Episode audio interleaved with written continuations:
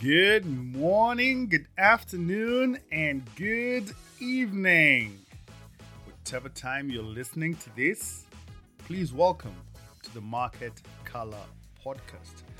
This is a weekly podcast that is dedicated to providing our listeners with a broad overview of the global financial markets, including a special focus on the Kenyan markets.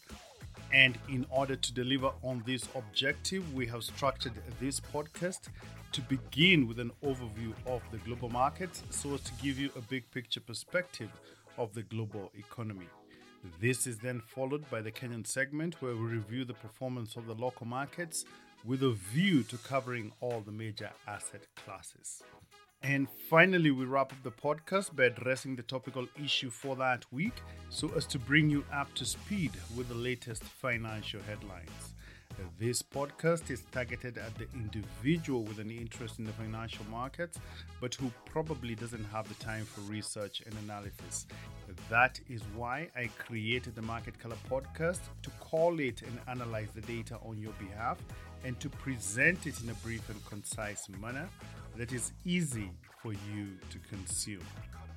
Ladies and gentlemen, this here is episode number fifty-seven, and as mentioned previously, to commemorate the first anniversary of the Market Color Podcast, I am in the process of writing a book that is focused on fundamental analysis that will help our listeners to develop a better understanding of the global financial markets, and in particular, how economic data influences asset prices.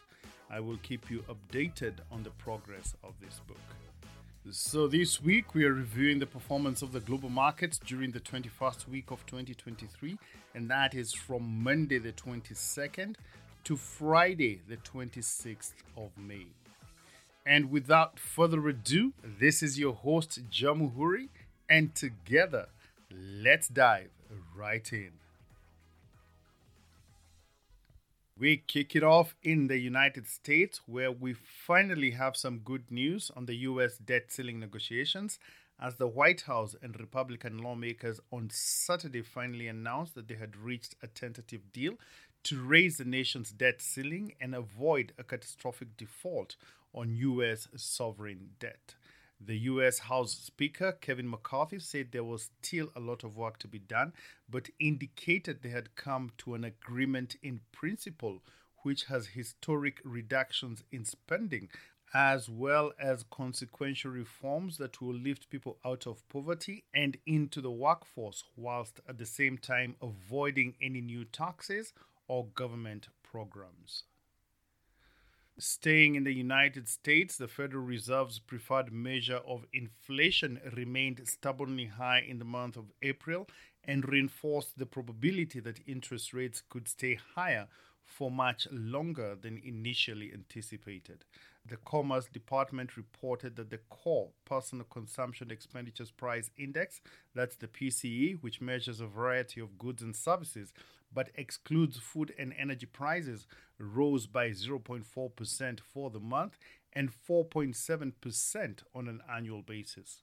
However, the headline number, which includes food and energy prices, also rose zero point four percent on a monthly basis and was up four point four percent compared to one year ago.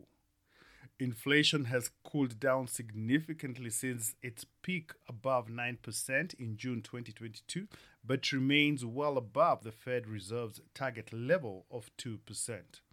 The Fed Chairman Jerome Powell has hinted that the Fed could pause its rate hiking cycle at its next meeting in June, and this is on the basis that a slowdown in economic growth could remove the need for further monetary tightening. And across the Atlantic, in Germany, which is Europe's largest economy, has now fallen into a technical recession. This was confirmed by data that showed a downward revision in the gross domestic product for the first quarter of this year from zero percent to negative zero point three percent, and this follows a contraction of zero point five percent that was recorded in the fourth quarter of twenty twenty-two, and that means two consecutive quarters of negative growth, which is the technical definition of an economic recession. And in the United Kingdom, inflation dropped sharply in the month of April, and this was mainly due to lower energy prices. The Office for National Statistics reported on Wednesday that headline inflation, as measured using the Consumer Price Index, came in at eight point seven percent on an annual basis, and this was down from ten point one percent in March, whilst on a monthly basis, consumer prices rose by one point two percent. Meanwhile, the core consumer price index, which excludes volatile food and energy prices, rose by six point eight percent, and this was up from six point two percent in the month of March. And this will be a major concern for the Bank of England going forward. British inflation has remained stubbornly high, and this has prompted the Bank of England to hike its benchmark interest rate to four point five percent and is broadly expected to implement another twenty-five basis point rate hike at its next policy meeting. In the U S stock market, shares rallied across the board on Friday as traders became more hopeful that lawmakers would reach a deal to raise the U S debt ceiling and avoid a potentially catastrophic default. Congressional negotiators were said to be making progress on a deal that would increase the U S debt ceiling for another two years. The Dow Jones Industrial Average climbed three hundred twenty-eight points to settle at thirty-three thousand ninety-three, whilst the S and P five hundred gained one point three percent to close at four thousand two hundred five, and the Nasdaq Composite advanced two point two percent to end the day at twelve thousand nine hundred seventy-five. The Nasdaq rose two point five percent to record its fifth straight weekly gain, while the S and P posted a weekly advance of zero point three percent. However, the Dow Jones was a laggard for the week as it lost about one percent of its value. In the U S bond market, the yield on the two-year Treasury note rose on Friday as investors digested the latest inflation data and its impact on the Federal Reserve's monetary policy, as well as the ongoing debt ceiling negotiations. The two-year Treasury yield was trading ten basis points higher at four point five six eight percent, whilst the yield on the ten-year Treasury bond was flat at three point eight one percent. For your information, bond yields and prices move in opposite direction, and one basis point is equivalent to zero point zero one percent.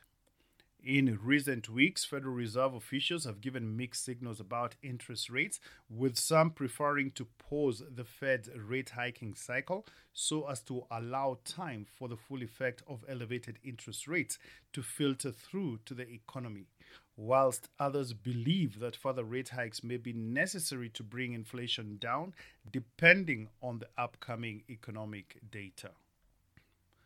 In the commodity markets, the price of crude oil ticked up on Friday as the market weighed conflicting messages about further production cuts ahead of the next OPEC Plus policy meeting that is set for Vienna on the fourth of June. The international benchmark Brent crude settled zero point nine percent higher at seventy-six point nine five U S dollars a barrel, whilst the U S benchmark West Texas Intermediate closed up one point two percent to seventy-two point six seven U S dollars a barrel. On a weekly basis, both benchmarks posted a second week of gains, with Brent gaining one point seven percent, whilst West Texas Intermediate rose by one point six percent. Meanwhile, Marban oil, which Kenya imports, increased to seventy-seven point two six U S dollars per barrel, compared to seventy-five point eight one U S dollars the previous week. In the precious metals market, the price of gold dipped on Friday and was on course for its third straight week of losses as the latest U S inflation data raised bets for interest rates to remain higher for much longer than initially anticipated. Spot gold was on track to lose one point seven percent for the week and was last seen trading at one thousand nine hundred forty-seven dollars per ounce. Traders are now betting that the Fed will deliver an eleventh straight rate hike in June, which could further erode the attraction of the non-yielding asset that is gold. We now change scene to the Kenyan financial markets, and as usual, we start by looking at the foreign exchange market, where during the past week, the Kenyan shilling continued to depreciate versus the major international currencies, but remained stable and resilient versus the regional currencies. According to data from the central bank, the Kenyan shilling was trading at one thirty-eight point one three versus the U S dollar, compared to one thirty-seven point two seven the previous week. However, commercial banks were selling the U S dollar at between one forty shillings on the lower side to one forty-eight shillings on the higher side. Meanwhile, the sterling pound was priced at one seventy-one point two zero and the euro was valued at one forty-eight point nine two.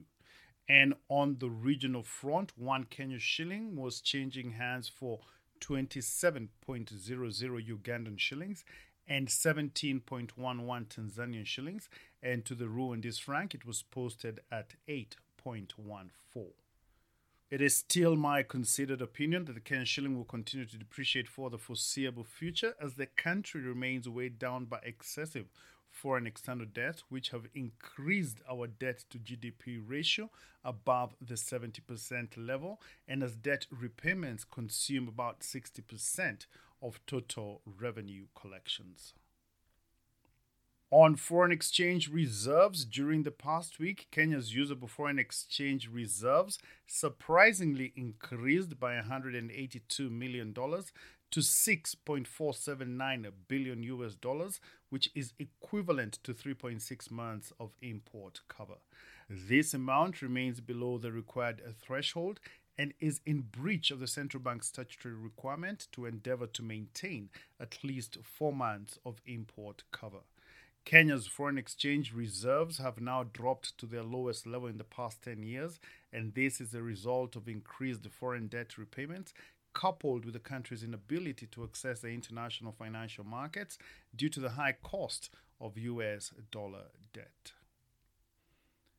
In the money market, the liquidity situation in the interbank market tightened up during the past week as tax remittances to the government exceeded and more than offset government payments into the market. Commercial banks' excess reserves in relation to the four point two five percent cash reserve requirement stood at twenty-six point one billion shillings. Meanwhile, open market operations remained active as the average interbank rate remained stable at nine point two five percent compared to nine point two six percent the previous week. During the past week, the average value traded in the interbank market increased to twenty-seven point four billion shillings from twenty-two point nine billion shillings that was recorded the previous week. In the government securities market, the weekly Treasury bill auction was held on Thursday, the twenty-fifth of May, and the central bank received bids totaling twenty-two billion shillings against an advertised amount of twenty-four billion shillings, representing a performance of ninety-two percent. Meanwhile, interest rates increased marginally but remained stable as the bulk of the bids, about fourteen billion shillings, were concentrated at the short end of the yield curve, where the ninety-one day rate shot up by thirty-one basis points to ten point eight three percent, while the one eighty-two day rate rose by thirteen point five basis points to finally break above eleven percent and settled at eleven point one one percent. And last but not least, the three sixty-four day rate ticked up by six point seven basis points to trade at eleven point four five percent. For your information, one basis point is equivalent to zero point zero one percent, and therefore one hundred basis points is equivalent to one percentage point. Please note that due to the Madaraka Day holiday, the auction for Treasury bills will close at two p.m. on Wednesday, the thirty-first of May. In the primary bond market, during the past week, the Central Bank of Kenya announced yet another top sale for the recently issued three-year fixed coupon Treasury bond, whose reference number is F X D one twenty twenty-three oh three.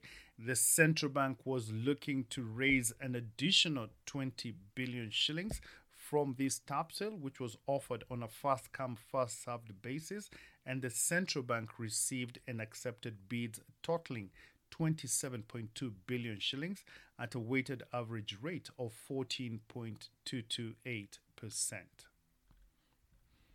And here is a quick summary of the key interest rates in the Kenyan financial markets. Start by looking at the central bank rate, which is the rate that the central bank uses to signal and transmit its monetary policy intentions, and this is currently at nine point five percent. Meanwhile, the interbank rate, which represents the basic cost of funds and is the rate at which commercial banks borrow and lend money to each other, is now hovering around nine point two five percent. And on the investment side, the ninety-one day Treasury bill rate, which represents the risk-free rate of return and is the rate at which government borrows money from the public, is now trading at ten point eight three percent. And on the cost of living, Kenya's rate of inflation is now at seven point nine percent, which means that the prices of goods and services have increased by that percentage over the past twelve months. The rate of inflation is also a good indicator of the minimum rate required for any investment to deliver a positive real rate of return. And still on interest rates, the Central Bank's Monetary Policy Committee is scheduled to meet tomorrow, that is Monday the twenty-ninth of May, to review the outcome of its previous policy decisions, as well as to consider recent economic developments so as to decide the direction of the central bank rate going forward. We expect that the Monetary Policy Committee will maintain the central bank rate at the current level of nine point five percent. At the Nairobi Securities Exchange during the past week, the equities market recorded a mixed performance, with the N A S I and the N S E twenty-five declining by zero point six percent and one point two percent respectively, whilst the N S E twenty gained by one point four percent. This takes the year-to-date performance to losses of twenty-three percent for the N S E, eleven percent for the N S E twenty, and nineteen percent for the N S E twenty-five. The market's performance was mainly driven by losses recorded by large-cap stocks such as Cooperative Bank, Equity Group, Diamond Trust Bank, and British American Tobacco, which declined by six point nine percent, three point nine percent, two point two percent, and one point eight percent respectively. These losses were, however, mitigated by gains recorded by other large-cap stocks such as Bamburi, N C B A Group, Standard Chartered Bank, and Absa Bank, which increased by nine point two percent, six point one percent, four point one percent, and three point eight percent respectively. And in related news, data from the Nairobi Securities Exchange shows that Safaricom's market capitalization has declined from about forty-nine percent at the beginning of this year and is currently now hovering around forty percent. Safaricom's market capitalization as at last week stood at six hundred thirteen billion shillings compared to a valuation of nine hundred sixty-seven billion shillings at the end of last year. Safaricom's share price has declined dramatically over the past one year. From a peak of thirty-four shillings per share, it has now plummeted more than fifty percent and is now trading just below fifteen shillings per share. The decline in Safaricom has been attributed to the massive capital investments in the Ethiopian market, which is not expected to break even for the next four years. In the bond market, turnover in the domestic secondary market decreased by thirty-five percent during the past week, and in the international markets, the yields on Kenya's Eurobonds recorded a mixed performance, but on average declined by about thirty-seven basis points as the yield on the ten-year Eurobond that matures in twenty twenty-four gained by thirty basis points from fifteen point four percent to fifteen point seven percent. And next up, we look at the topical issue for this week. And this week, we are looking at why the Kenya shilling has continued to depreciate despite the government-backed deal to import fuel oil on credit. It is now one month since the first cargo of fuel imported under the government-backed deal landed in the country. However, despite the assurances given by various government officials The Kenya shilling has continued to depreciate versus the U S dollar and was last seen trading on Friday at one thirty-eight point two five versus the U S dollar, and that is based on data from the central bank. The government had anticipated that the deal, which requires local oil marketing companies to pay for their cargo in Kenya shillings rather than U S dollars, would ease the demand for the greenback and therefore help to prop up the Kenya shilling. However, there are two issues that the government of Kenya did not take into consideration, and this is the reason why the Kenya shilling will continue to depreciate versus the U S dollar. The first issue is the fact that the pricing and importation of fuel oil is still denominated in U S dollars, and that means that the nominated oil companies who are importing fuel into the country will ultimately have to still pay for the commodity in U S dollars. The only difference being that they now have a credit period of up to six months to effect payment. The second issue is the fact that petroleum products account for about twenty-eight percent of the monthly dollar demand, and this is estimated at five hundred million dollars per month. Whilst the credit period may help to spread out the monthly demand for dollars, it doesn't change the country's demand for fuel oil, which remains fixed at five hundred million dollars per month. Whether we choose to pay for the fuel today or six months later, it doesn't change the fact that there is a market-driven demand for five hundred million dollars, which will only increase and accumulate with the credit period. And that, in my view, is the reason why the Kenya shilling has continued to depreciate versus the U S dollar, despite the government-backed deal to import fuel on credit. And also in the headlines this past week, Kenya's Cabinet Secretary for Treasury and National Planning, Professor Jogun Ndongo, has taken over the chairmanship of the African Development Bank's Board of Governors. Professor Ndongo will lead the bank's Board of Governors for a term of one year, during which time he will host the annual general meeting in Nairobi that is slated to take place next year in the month of May. And on that note, we come to the end of this week's podcast. Thank you for listening to the Market Color Podcast. We hope that you found it to be useful and informative. And if so, please share it with a friend and help to spread the word around. We really do appreciate your assistance in this effort. And for your information, the Market Color Podcast is now available on all the major hosting directories, and that is Apple Podcasts, Spotify, Amazon Music, and Google Podcast. Please subscribe and remember to turn on alerts to be notified of new episodes. And if you have any ideas or feedback on how we can improve this podcast, please feel free to reach me on the following email address. That is jamhuri g at gmail dot com. Jamhuri spelled J A M U H U R I. Once again, thank you for your continued support. I look forward to interacting with you again next week. And in the meantime, please do have yourselves a blessed and fantastic week ahead.